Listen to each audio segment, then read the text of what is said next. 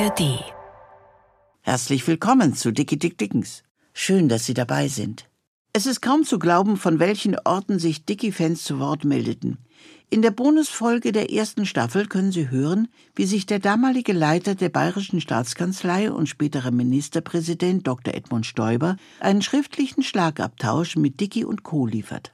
Am Ende dieser Folge präsentiere ich Ihnen ein weiteres Briefschmankerl aus dem Nachlass meiner Eltern. Doch kommen wir davor zum Abschluss der zweiten Staffel. Seien Sie gespannt.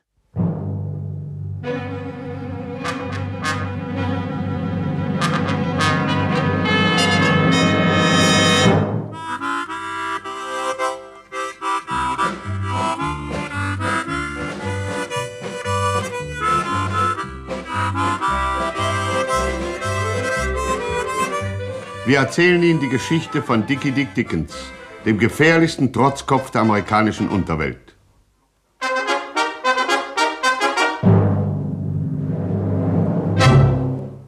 Dickie Dick Dickens, dem legendenumwobenen Kriminalabenteurer, Dickie Dick Dickens, dem einzigen Missetäter der Moderne, dessen Werke nicht nur in den Polizeiberichten, sondern auch im Küchenliederschatz der Hausgehilfinnen ihren Niederschlag gefunden hat. So singt man noch heute weit und breit an heimischen Herden das ergreifende Lied von der einsamen Effi und dem tapferen Dick.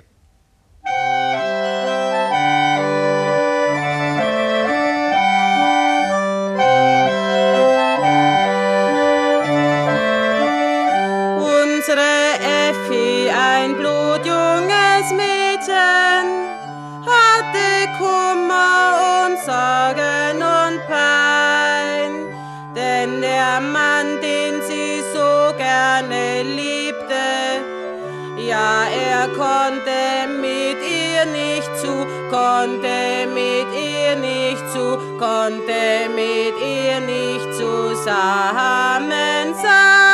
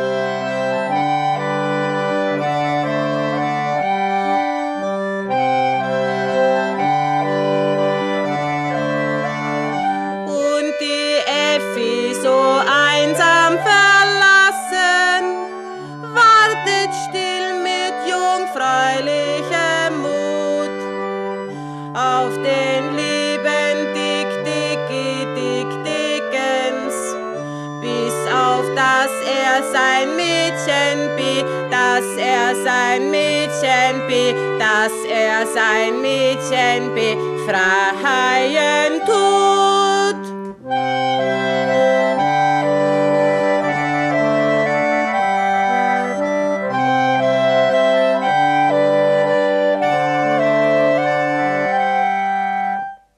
Die tragische Begebenheit, von der in diesem Lied berichtet wird, spielte sich im Winter 1925 ab. Eine neu gegründete Gangsterbande unter Führung von James Topper, dem Kaltherzigen, hatte sich Dickies Braut und Frau Effi Marconi bemächtigt. Sie hatten sie in ihr provisorisches Hauptquartier entführt, das sie am Rande der Stadt errichtet hatten. Auf einem großen Schrottplatz hatten die Gauner zwei ausrangierte Wohnwagen entdeckt, in denen sie sich häuslich niederließen. Wobei sie allerdings auf jeglichen Komfort wie Zentralheizung, Warmwasser und Lift Verzicht leisteten. Letzteres hauptsächlich deshalb, weil Wohnwagen nur ein Stockwerk zu besitzen pflegen. All dies führt uns deutlich vor Augen, dass James Topper noch zu den altmodischen, engstirnigen Kleingangstern gehörte, die jeder großzügigeren Planung unfähig, nur der Niedertracht des Augenblicks lebten. Eine Gattung Gesetzesbrecher, die heute übrigens mit Fortschreiten der Zivilisation nur mehr in vereinzelten Reservatsgebieten im Nordwesten der Vereinigten Staaten zu finden ist. Diesen Gangsterunterschlupf auf dem Schrottplatz am Südrande der Stadt suchte Dickie Dick Dickens mit seinen beiden Freunden Bonko und Opa Kreckel auf, um Effi zu befreien und die Goldbarren zurückzuholen, die ihm von Topper gestohlen worden waren. Es war 6.20 Uhr. Und wo ist nun das Hauptquartier von den Ganoven? Geradeaus, Dick. Ein bisschen links, beiden ja. Wohnwagen hinter dem alten Bagger. Ja, das In stimmt. dem kleinen rechts haben sie Effi untergebracht. Und der große Wagen. Ja, der steht jetzt leer. In dem wohnen die Halunken, wenn sie zu Hause sind. Aber jetzt sind sie nicht zu Hause. Nein. Also gut, dann nehmen wir uns zuerst den kleinen Wohnwagen vor. ja. Doch Dickie irrte, Opa Kreckel irrte, sie alle irrten, wenn sie glaubten, der große Wohnwagen sei leer. Die Topper-Gangster hatten ihren Plan geändert. Sie waren nicht fortgefahren, sondern lagen in unordentlichen Knäueln in ihrem Wagen und versuchten zu schlafen. Was ist denn das? Snipper Jonas, sieh mal zum Fenster raus. Ja, äh, ja, bitte gern. Äh, Warum? Mensch, sperr deine Augen auf. Dort bei dem alten Bagger stehen drei Leute. Ja, richtig. Eins, Was sagst du, zwei, Papa? drei. Los, Williams, weck die Leute, aber leise. Guck mal, Chef. Jetzt gehen sie weiter, die drei. Ja, marschieren auf den Wagen zu, in dem wir das Mädchen untergebracht haben. Jetzt, jetzt kann ich sie auch erkennen. Du, Chef. Aber das ist doch nicht möglich. Dicky Dick Dickens und seine beiden Kumpane. Tatsächlich. Nanu, in Effis Wagen bringt ja noch Licht. Ja, Mr. Dickens, Ihre beiden Bewohner spielen 17 und 4. Das Spiel werden wir Ihnen versalzen. Du, Bonko, Ja, was denn? sieh mal. Hier steht immer noch das Auto, mit dem der Kerl heute Nacht gefahren Wirklich, ist. ja? Ein froschgrüner Buick. Welcher Kerl? Na, der dich angerufen hat, mein Jungchen, im Auftrag von Topper. Nach dem Telefongespräch sind wir ihm doch gefolgt und hier hat er sein Auto abgestellt. Dieses Auto. Verflixt, das stimmt was nicht. Das glaube ich Die auch. Leute werden ja nicht zu Fuß gehen, was? Wieso? Na, Wenn Ihr Auto noch hier steht, bedeutet das doch, dass Sie nicht weggefahren sind. Du liebes bisschen, Sie meinen, die Leute sind noch... Äh, Kinder, behalte den großen Wohnwagen im Auge. Ich fürchte, die ganze Bagage ist noch da. Mensch, Jungchen, du hast recht. Dort am Fenster bewegt sich was. ein Maschinengewehr. Los, Deckung, neben Auto hin.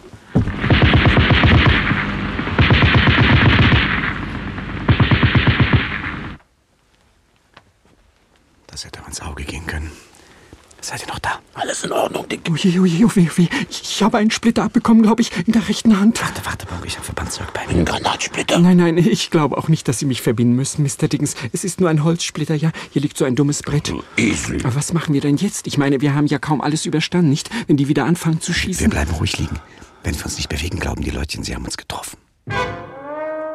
Ich denke, die haben wir geschafft. Habe ich recht, Williams? Ja, hast recht, aber die haben wir geschafft. Ja, aber, aber gucke mal, ich kann sie gar nicht mehr sehen. Sie liegen in einer kleinen Senke.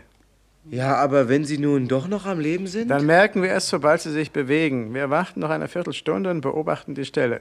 Wenn sie sich rühren, geben wir Feuer. Wenn nicht, ja, dann wissen wir, dass Dickie Dick Dickens tot ist. Ewig können wir hier nicht liegen bleiben, Mr. Dickens. Also Geduld.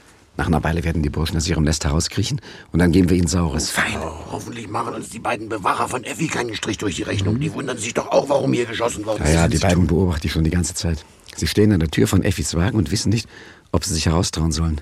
Von dort aus können sie den großen Wohnwagen nicht sehen, deswegen rätseln sie wohl so lange Wir dran rum. könnten sie doch einfach abschießen. Quatschkopf. Im selben Moment weiß Topper, dass wir am Leben sind. Verflixt, jetzt kommen die beiden. Na, ich werde versuchen, sie abzulenken. Ich werde versuchen, Toppers Stimme nachzuahmen. Äh, psst. Hallo. Ja, was gibt's? Leise. Seid vorsichtig, ihr beiden, wenn ihr hinter dem Wagen hervorkommt. Geratet ihr in den Schusswinkel. In was für ein Schusswinkel? Wer ist denn dort? Bist du das, Topper? Freilich bin ich's. Ja, was ist denn los? Polizei, kleine Schießerei, habt ihr doch gehört. Können wir dir helfen? Na, nicht nötig, bleibt, wo ihr seid. Geht in den Wohnwagen zurück. Das kommt mir aber verdammt komisch vor. Bist du das wirklich, Topper? Na klar bin ich. Stimmt's, William? Stimmt, Topper. Ja, aber deine Stimme. Ich bin heiser. Und wir können dich auch gar nicht Ich sehen. lieg hier in der Kuhle. Na warte, wir kommen zu dir. Ja, wenn ihr unbedingt abgeknallt werden wollt. Wir passen schon auf. Los, Billy. Wir kriechen vorsichtig um den Wagen herum. Dann sind wir nicht zu sehen. Ist gut, Joe. Joe und Billy, die beiden Männer, die Effi bewachen sollten, machten sich auf den letzten Weg ihres Gaunerlebens. Langsam und vorsichtig schlichen sie um den Wohnwagen herum auf die Kuhle zu, in der sich Dick, Bonko und Opa Kreckel verborgen hielten. Und tatsächlich, sie wurden nicht gesehen, weder von Dick noch von Topper. Doch als sie schließlich bei Dick angekommen waren, entdeckten sie ihren Irrtum. Entsetzt sprangen sie auf. Ich sag's ja, Billy. Das ist gar nicht Topper. Das hätten sie nicht tun sollen. denn im fahlen Licht der Morgendämmerung waren ihre Gestalten nur undeutlich zu sehen. Guck mal, Topper. Da drüben bewegt sich was. Verdammt, ja. Maschinengewehre. Feuer.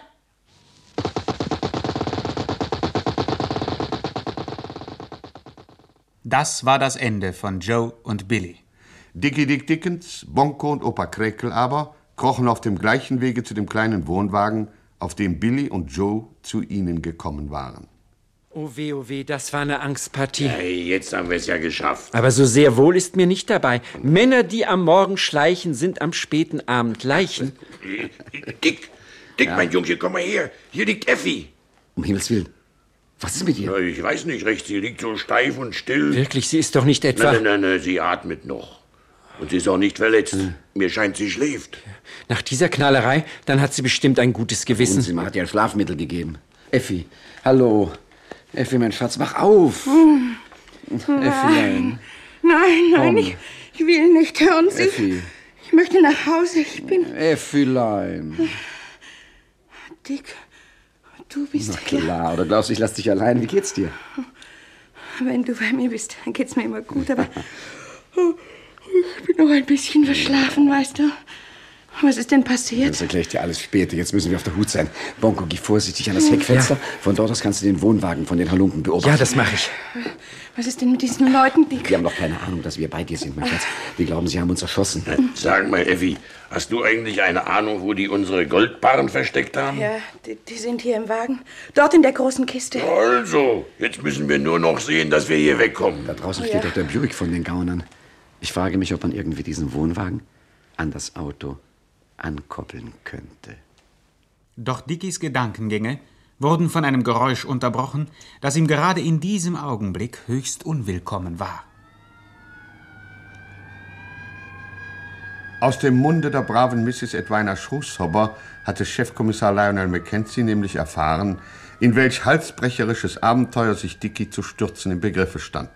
Die Situation schien für die Polizei so günstig, dass sogar Sergeant Martin das Gebot der Stunde erkannt hatte Jetzt haben wir die Chance, sowohl Dickie Dick Dickens als auch die Mörder von Mami Topodasch zu erwischen.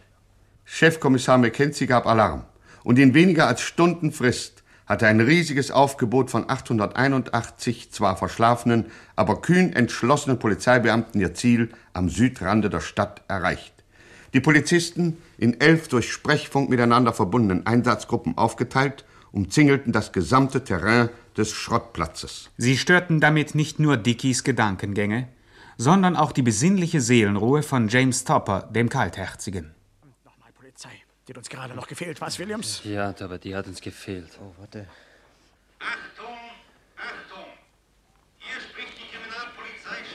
Ach, und so laut.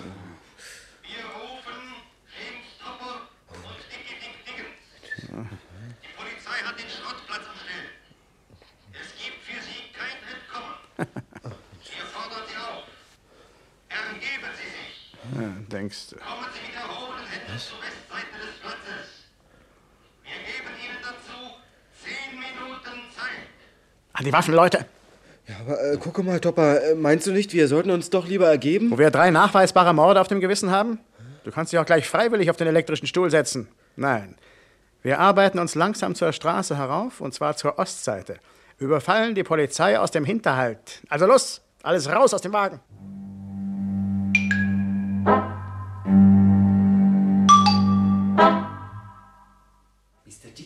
Mr. Dickens, jetzt klettern Sie heraus. Kommen Sie hierher. Nein, nein, Sie schwärmen aus, aber in der entgegengesetzten Richtung. Die wollen wohl mit Gewalt den Polizeikordon durchbrechen. Das beweist, dass Sie keinerlei Erfahrung im Umgang mit Polizisten haben.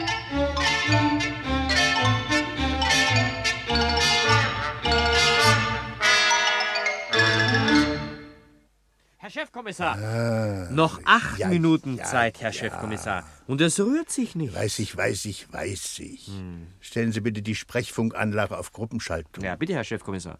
Achtung, Chefkommissar McKenzie ruft alle Einsatzgruppen.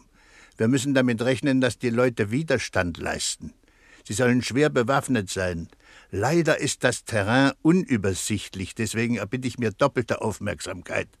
Bei der geringsten Bewegung innerhalb des eingeschlossenen Gebietes erwarte ich sofort Meldung. Ende. Noch sechs Minuten, Herr Chefkommissar. Doch während dieser sechs Minuten gab es auf dem Schrottplatz keinerlei Veränderung. Benutzen wir daher die Gelegenheit, rasch Mrs. Edwina Schrußhopper aufzusuchen, die sich inzwischen mit Josua Benedikt Streubenguss in Verbindung gesetzt hatte. Und Sie haben dem Chefkommissar gesagt, wo er Dicky finden kann? Ja, leider, leider. Aber verehrteste, das bedeutet doch das Ende von Dicky Dick Dickens. Wenn, wenn Topper ihn nicht erledigt, dann tut es die Polizei. Ja, ich weiß leider auch keinen aus. Ach, Ense. Ist das? Herein. Hallo! Ach, Ach altes du Haus. großer Schreck, der einzige Ihnen, weibliche hä? Walfangskapitän der Welt. Mrs. Poltingburg, ja, wo kommen Sie denn her? Wir denken, Sie sind längst in Irland. Ja, hab ich auch Ach, gehofft. es ist ja alles wieder in Ordnung. Denken Sie nur, meine Reederei. Ah, diese Engel. Sie haben mir mein Schiff zurückgegeben. Furchtbar. Ja, Captain Maggie fährt wieder auf der guten alten Oak Hope Ja, davon merken wir leider im Moment sehr wenig. Ja, wir sind da auf der Fahrt ins südliche Polarmeer. Haben im Hafen von Norfolk festgemacht, um Ja. Proviant und Kohle zu übernehmen. Ja. Welch herrliche Gelegenheit, so dachte da Captain Maggie, der Besatzung Chicago zu zeigen. Ja. Und alte Freunde zu besuchen. Wie lieb von Ihnen, meine Ja, Gute. das ist lieb Ja. von Ihnen. Rau ist der Seemann und wettergestählt, doch weich und gefühlvoll sein Herz. Ja, schön. Ähm, wie geht's denn meinem Freund Dickens? schlecht, sehr schlecht. Ja. Sagen Sie mal, was sagten Sie da, meine Teuerste? Sie wollen Ihrer Schiffsbesatzung Chicago zeigen? Ja, meine Crew wartet am Bahnhof. Ich will mit ihr eine Stadtrundfahrt machen. Ja, eben, eben, eben, ja, daran dachte ich auch. Mrs. Schrußhopper, wir haben doch noch den Omnibus, nicht wahr? Ja. ja, was haben Sie vor, Josua Benedikt? Hm. Abwarten. Abwarten.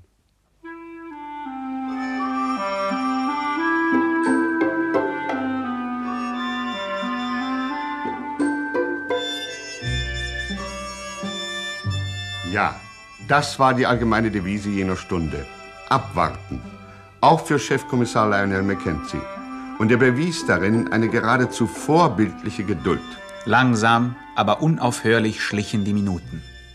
880 von 881 Polizisten standen auf ihrem Posten, die Waffen im Anschlag. Einer war nach Hause geschickt worden, weil er Zahnweh bekommen hatte. Die Frist war längst verstrichen. Schon fing die Aufmerksamkeit der braven Beamten an zu erlahmen.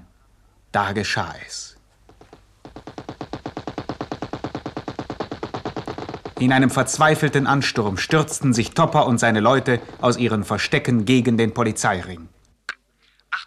Einsatzgruppe 3 ruft Chefkommissar Mackenzie. Ja? Wir stehen im Feuergefecht mit über 20 Banditen. Hey, hey. Noch können wir sie im Schach halten. Bitten um Verstärkung. Ende. Danke. Achtung! Chefkommissar Mackenzie ruft die Einsatzgruppe 2 und 4 zur Verstärkung von Gruppe 3 aufrücken. Ende.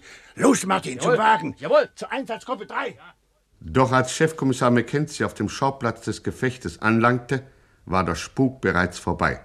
Die anstürmenden Gangster waren niedergekämpft und schon fuhren die Krankenwagen vor, um die Verwundeten abzutransportieren. Nur einer der Banditen hatte den Kampf unverletzt überstanden. Sieh mal einer an, den kennen wir doch. Natürlich. Snipper Jonas. Ja, so sieht man sich wieder. Ja, ja, ja. Einen äh, recht schönen guten Morgen, Herr Ja, Chefkommissar. Ja, und, und was sagen Sie dazu?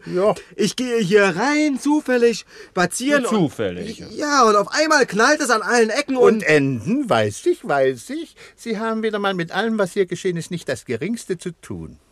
Wie gut Sie mich kennen, Herr Chefkommissar. Mein lieber Freund, es kann jetzt sehr leicht passieren, dass Sie mich kennenlernen, falls Sie nämlich nicht sofort Ihre Komödie aufgeben. Für Ihre Späßchen haben wir keine Zeit, verstanden? Wie?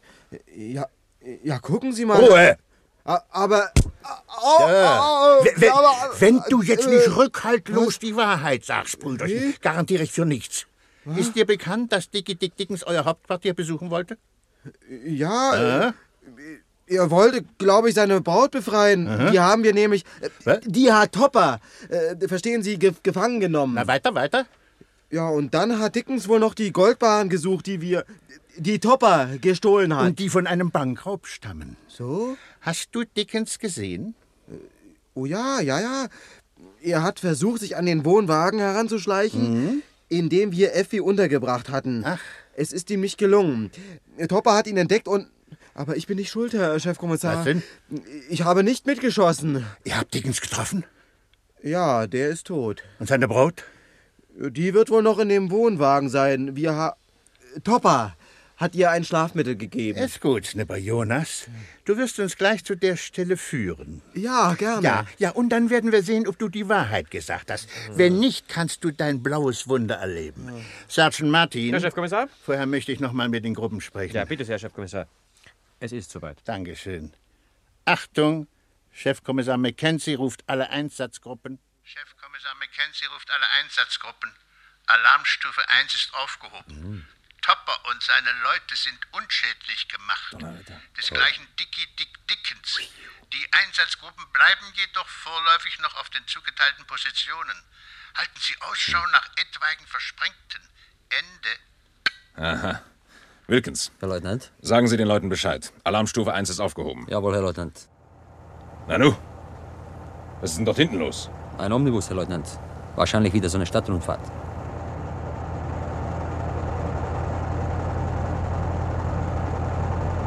Und hier, meine Damen und Herren, befinden wir uns am südlichen Stadtrand von Chicago. Auf diesem Terrain wurde im Jahre 1779 von dem französischen Einwanderer Jean-Baptiste Point du Sable die erste Siedlung errichtet. 1804 zum Fort ausgebaut, 1812 nach einem blutigen Massaker von wilden Indianerstämmen niedergebrannt, 1816 wieder aufgebaut wurde dieser Stadtteil beim großen Brand von Chicago, 1871 völlig zerstört und seitdem nicht wieder errichtet. Heute bietet die einstige Wildwestsiedlung und eigentliche Keimzelle der großen Stadt einen trostlosen Anblick, entbehrt aber nicht einer gewissen Romantik. Ach, äh, verzeihen Sie vielmals, Herr Ja, Fremdenführer. bitte Schimmel. Was ist denn hier los? Potz Blitz, so viele Polizisten auf einem Fleck? Ja, dieses, meine Damen, entzieht sich meiner Kenntnis, aber äh, wenn Sie es wünschen, äh, halten wir gerne an und erkundigen uns. Äh, Entschuldigen Sie vielmals, Herr, Herr Wachtmeister. Ich bin Leutnant. Oh, Entschuldigung, pardon. Meine Gäste, das sind Ferienreisende aus Alabama, fragen mich, was hier vorgefallen ist. Bedauere, ich darf Ihnen darüber keine Auskunft geben. Ja, dann können wir ja unsere Stadtrundfahrt fortsetzen. Der aufmerksame Hörer wird schon bemerkt haben, dass diese Gesellschaft eine wesentlich längere Reise hinter sich gebracht hatte, als Leutnant Bowery annehmen konnte. Sie war nicht aus dem fernen Alabama, sondern aus dem weit ferneren Nordmeer gekommen, um Chicago zu besuchen. Sie war die Mannschaft des einzigen weiblichen Walfangkapitäns der Welt, die Crew der Okhokmoa. Und der Fremdenführer war kein anderer als Josua Benedikt Sträubenguss. Chefkommissar Mackenzie war inzwischen mit einem Dutzend seiner Leute, einem Arzt sowie dem verhafteten Snipper Jonas zu dem ehemaligen Hauptquartier der Topperbande vorgedrungen. Ja, da hinten, bei dem alten Bagger, ist Dicky Dick Dickens aufgetaucht. da hinten, so? Ja, mit seinen beiden Freunden. Ich habe sie genau erkannt. Äh, Dann sind sie die Halde heruntergekommen. Herunter, ja. Und hier hat sie Topper erwischt. Mit dem Maschinengewehr. Gleich auf den ersten Anhieb.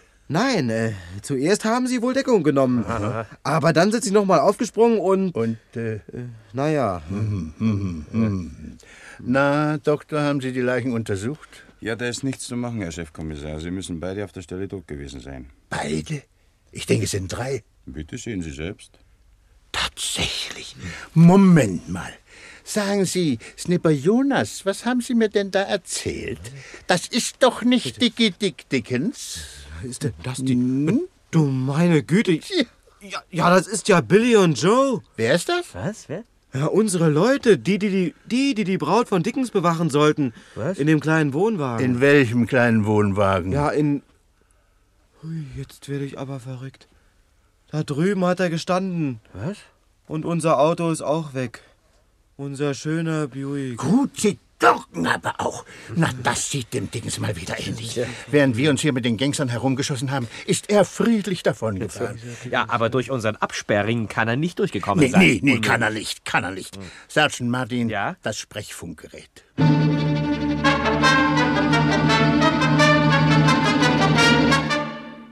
Achtung, Chefkommissar Mackenzie ruft alle Einsatzgruppen. Alarmstufe 1.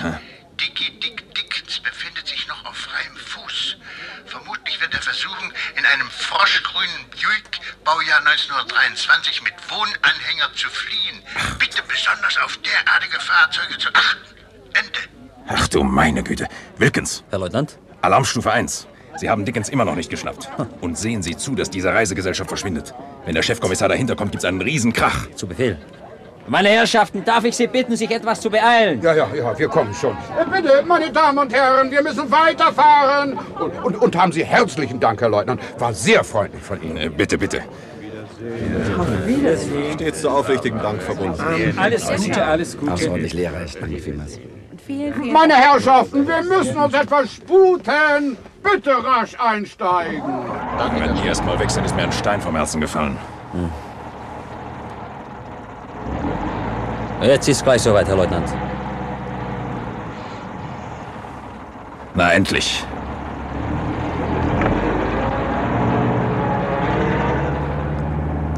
Aber eines, Herr Leutnant, finde ich etwas seltsam. Ja? Ich habe die Leute nämlich gezählt. Ja. 22 sind hineingegangen, aber 26 sind wieder herausgekommen. Was? Und das sagen Sie jetzt?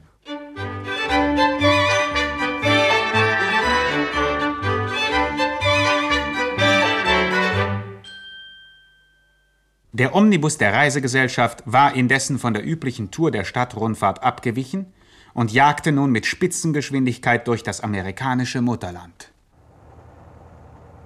Siehst du, mein Kleiner, nichts auf der Welt ist so unberechenbar wie die Wege des Schicksals. Das kann man wohl sagen. Kaum voneinander getrennt, sind wir schon wieder vereint. ihr habt euch tapfer geschlagen, Maggie, du und deine Crew. Bravo, bravo. Bravo. Ach, war alles die Idee von Joshua Benedikt Ström. Das was du nicht sagst. Na ja, ja, den Dank können Sie mir auch in Bar erstatten, mein Bester. Sie sind ja jetzt ein reicher Mann, nicht? 300.000 Dollar. Oh, herrlich. Ein Goldbarren in der Tasche eines jeden von uns. Also ich muss sagen, Joshua, dieses Arrangement war einfach genial. Wenn das Gold in deiner Tasche blinkt, hat das Glück dir zugewinkt. Aber hört mal, Leute, wo fahren wir jetzt eigentlich hin? Nach Chicago können wir doch nicht zurück, denke ich. Ich nehme an, die Vereinigten amerikanischen Polizeikräfte werden jetzt eine riesen Hetzjagd auf uns veranstalten. Sie verfolgen uns durch die ganzen Staaten. Ja, und was mich betrifft, mein Kleiner, muss ich dich leider deinem Schicksal überlassen. Die Okokmoa sticht noch heute Nacht in See. Sag mal, Effi. Ja? Opa Kreckelbonko. Ja, was denn? Was haltet ihr eigentlich von der Meeresluft? Och, die Ärzte sagen ja immer wieder, dass sie sehr gesund sein soll. Dann wollen wir doch mal was für unsere Gesundheit tun. Oh ja, in Ordnung. Also los, Steuermann. Kurs Ost-Südost. Alle Maschinen äußerste Kraft voraus. Hab leider nur eine Maschine, Captain. Aber die ist unverwüstlich.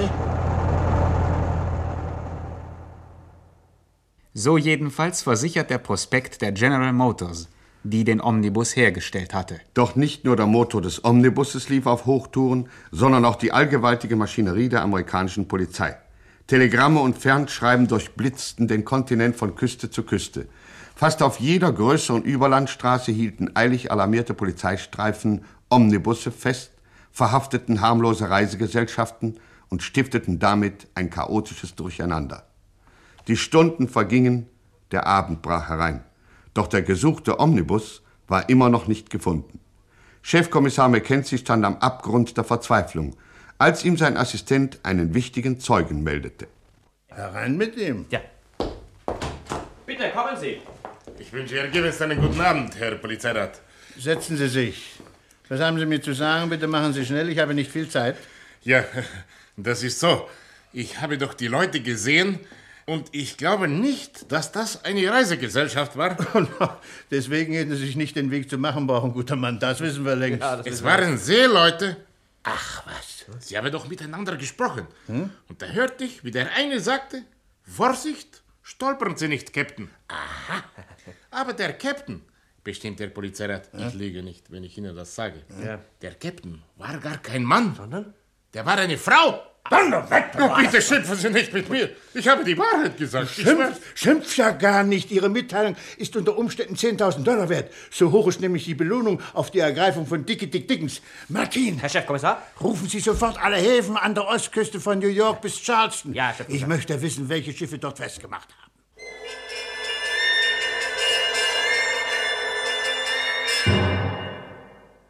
Wieder spielte das Kabel der amerikanischen Bundespost im Auftrage der Chicagoer Kriminalpolizei. schreckte die Beamten der städtischen Hafenverwaltungen von ihren Abendbrottischen hoch. Und diesmal sollte Chefkommissar Mackenzie mehr Glück haben. Schon nach wenigen Stunden erhielt er die entscheidende Meldung. Jawohl, Herr Chefkommissar, Sie hatten recht. Die Oak Moor, das Schiff von Captain Maggie Poldingbrock. Es liegt zurzeit an der Rede 3 in Norfolk. Wundervoll, Martin, das ist ja großartig. Und jetzt ein Blitzgespräch mit der Hafenpolizei von Norfolk. Ja, ja. Die sollen die Oak Moor festhalten. Zu Befehl, Herr Chefkommissar. Das siehst du, Dicky. Das siehst du, Dicky Dick Dickens. Es nützt dir alles nichts. Jetzt krieg ich dich doch. Ende gut, alles gut.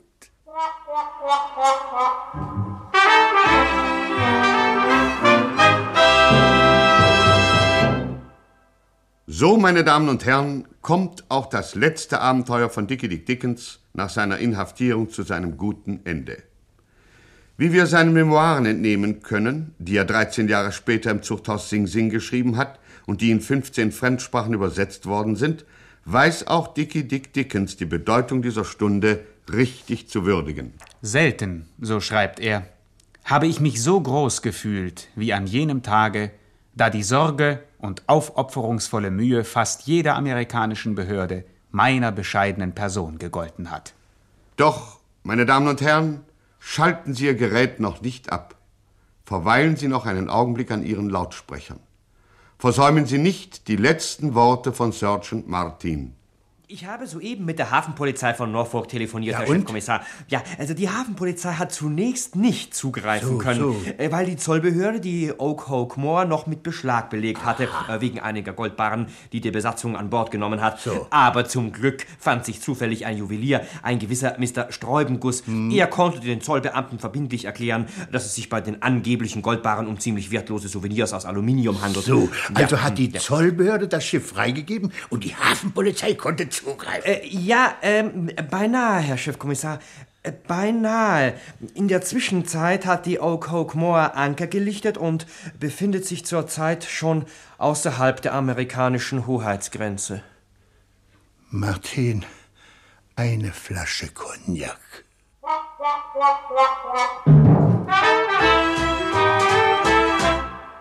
Ja, Herr Chefkommissar. Ende gut, alles gut.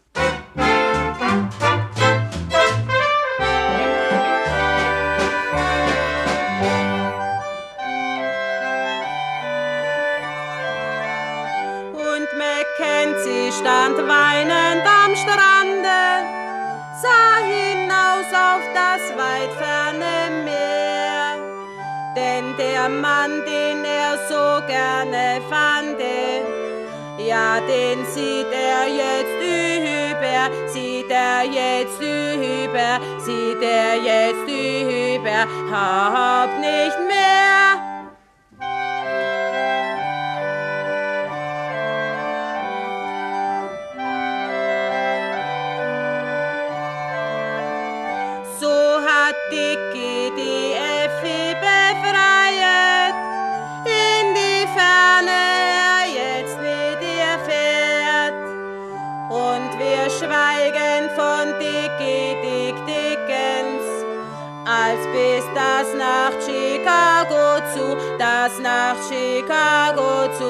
Das nach Chicago zurückgekehrt. Und wir schweigen von Dickie Dick Dickens, als bis das nach Chicago zu, das nach Chicago zu, das nach Chicago zurückkehrt.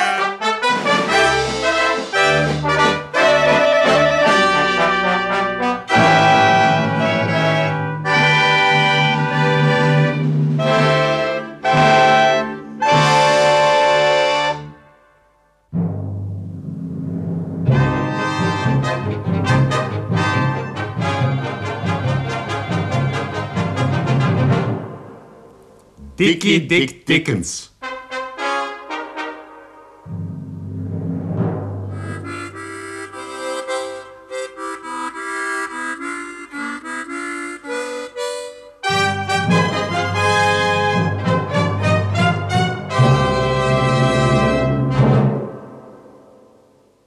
Hallo, hier nochmal Bettina Förg. Hier kommt noch die versprochene Bonusgeschichte. Ein verzweifelter Dicky-Fan aus Frankfurt am Main schrieb 1985 an Ministerpräsident Franz Josef Strauß, dass er gezwungen sei, einmal im Monat für 70 Mark mit der Bahn nach Würzburg zu fahren, um seine geliebte Dicky Dick Dickens Folgen in einem Restaurant anhören zu können, sei der Empfang in Frankfurt nicht mehr möglich sei. Er bat Strauß darum, seinen Einfluss geltend zu machen, um mit dem Bayerischen Rundfunk zu einer Lösung zu kommen. Die Bayerische Staatskanzlei informierte sowohl meine Eltern als Dicky-Autoren über den Fall, als auch den technischen Direktor des Bayerischen Rundfunks. Ein großer Einsatz von und für Dicky-Fans. Heute haben sie es leichter. Alle Folgen von Dicky Dick Dickens stehen in der ARD-Audiothek zur Verfügung. Bleiben Sie gespannt. Ihre Bettina Förg. Hallo Krimi-Fans. Hier ist die Polizei. Wir haben ein paar echte Perlen für euch zusammengestellt. Was ist denn genau passiert? Die besten Ermittlerkrimis der ganzen ARD findest du jetzt an einem Ort. Von Sherlock über Doberschütz bis Brunetti. Ich bin weiter ehrenamtlich tätig. Die Ermittlungen führt meine Kollegin. Schnüffler-Teamwork, eiskalte Profilerin, messerscharfes Detektivgenie Oder Hobbyspion. für alle, die Houdanet lieben. Hört rein und abonniert auf der Spur in der ARD Audiothek. Bis zum nächsten Fall. Zugriff!